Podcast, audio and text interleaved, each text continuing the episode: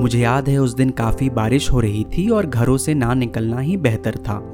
पर अगले दिन छुट्टी थी और वीकेंड की अहमियत जॉब करने वाले से ज़्यादा और कौन समझ सकता? घर बैठे काफ़ी बोरियत हो रही थी, तभी मेरे दिमाग में एक बेकार सा प्लान आया। वैसे तो मैं संगीन हूँ, पर माहौल का शौकीन हूँ। मैंने अर्जेंट एंड इम्पोर्टेंट लिख के ग्रुप पे डाला तो मिनटों में उन दोनों का कॉल आ गया। पर घर से निकलने के नाम पे नेहा के नखरे शुरू हो गए तो अंकुर ने तो साफ़ इनकार कर दिया। हालाँकि मैंने नेहा को किसी तरह मना लिया, फिर अपने किचन से बड़ा वाला पतीला उठाया कैब बुक किया और निकल पड़ा। घुटने भर पानी से गुजर के मैंने बाल्टी भर बियर और कुछ खाने की चीज़ें ली और बस डेढ़ घंटे में अंकुर के घर पहुँच गया। सर ने स्वयं दरवाज़ा खोला और उन्हें देखकर ये समझ आ गया था कि उनका आखिरी बार नहाना तो इमरजेंसी के समय ही हुआ था। उधर मैडम बीन बैग पे ऐसे पसरी हुई थी, मानो दुनिया जीत कर आई हो।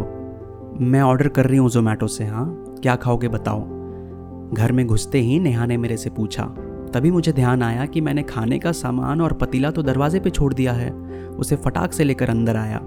मेरे हाथ में पतीला देख उनका reaction I don't know this guy वाला था।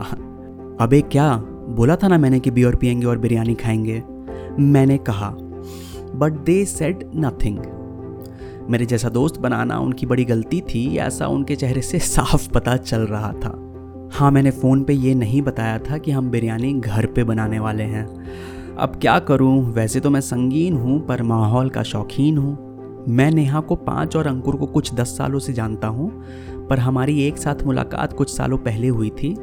पहली बार जब दिल्ली में माहौल जमा था, तब ये समझ आ गया था दैट फॉर आर पकचोदी स्काई इज़ द लिमिट मैंने गोश्त को फटाफट दही, बैरिस्ता और कुछ पाउडर्ड मसालों के साथ मैरिनेट किया तो इतने में बाहर जमावड़ा लग चुका था। बैल्कनी में तीन कुर्सी, बाहर बारिश, ठंडी हवा, पसंदीदा लोग और हाथ में कैटलिस्ट मैंने पतीले में घी के साथ इलायची, दालचीनी डाला और चावल उबलने छोड़ दिया।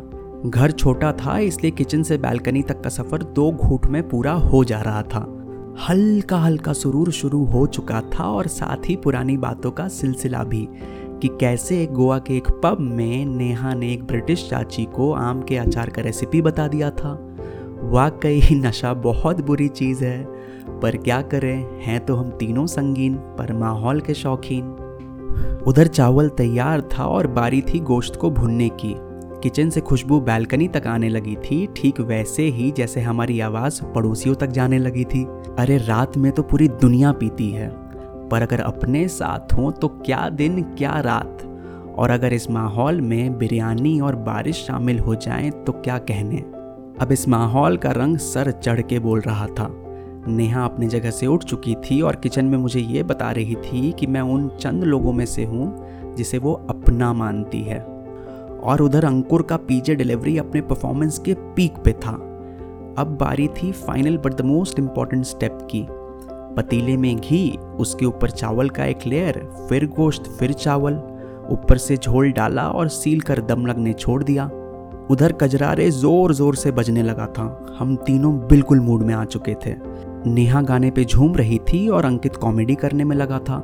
नेहा और मैं उसके जोक्स को हमेशा घटिया बोलते थे, मगर पेट फाड़ के हंसने के बाद। वैसे तो हम तीनों रंगीन हैं और माहौल के शौकीन भी हैं। पतीले के अंदर चावल, गोश्त और मसाले आपस में गुफ्तगु कर रहे थे। अपनी खूबियाँ, खामियाँ एक दूसरे से बांट रहे थे तो इधर मेरा और नेहा का परफॉर्मेंस चल रहा था कजरारे पे और अंकुर ठहाके मार मार के वीडियो बना रहा था। बेशक बेहतर डांस नेहा का था, पर शो स्टीलर तो भाई मैं ही था। उधर किचन तो इधर हॉल, दोनों जगह दम लग चुका था। माहौल बन चुका था, खुशबू कोने कोने में फैल चुकी थी। हमने जब पहला निवाला लिया तो इस बात का एहसास हुआ कि माहौल और बिरयानी दोनों के लिए अपने चाहिए होते हैं। वरना अकेले पड़े चावल, गोश्त या मसालों को कौन पूछता है?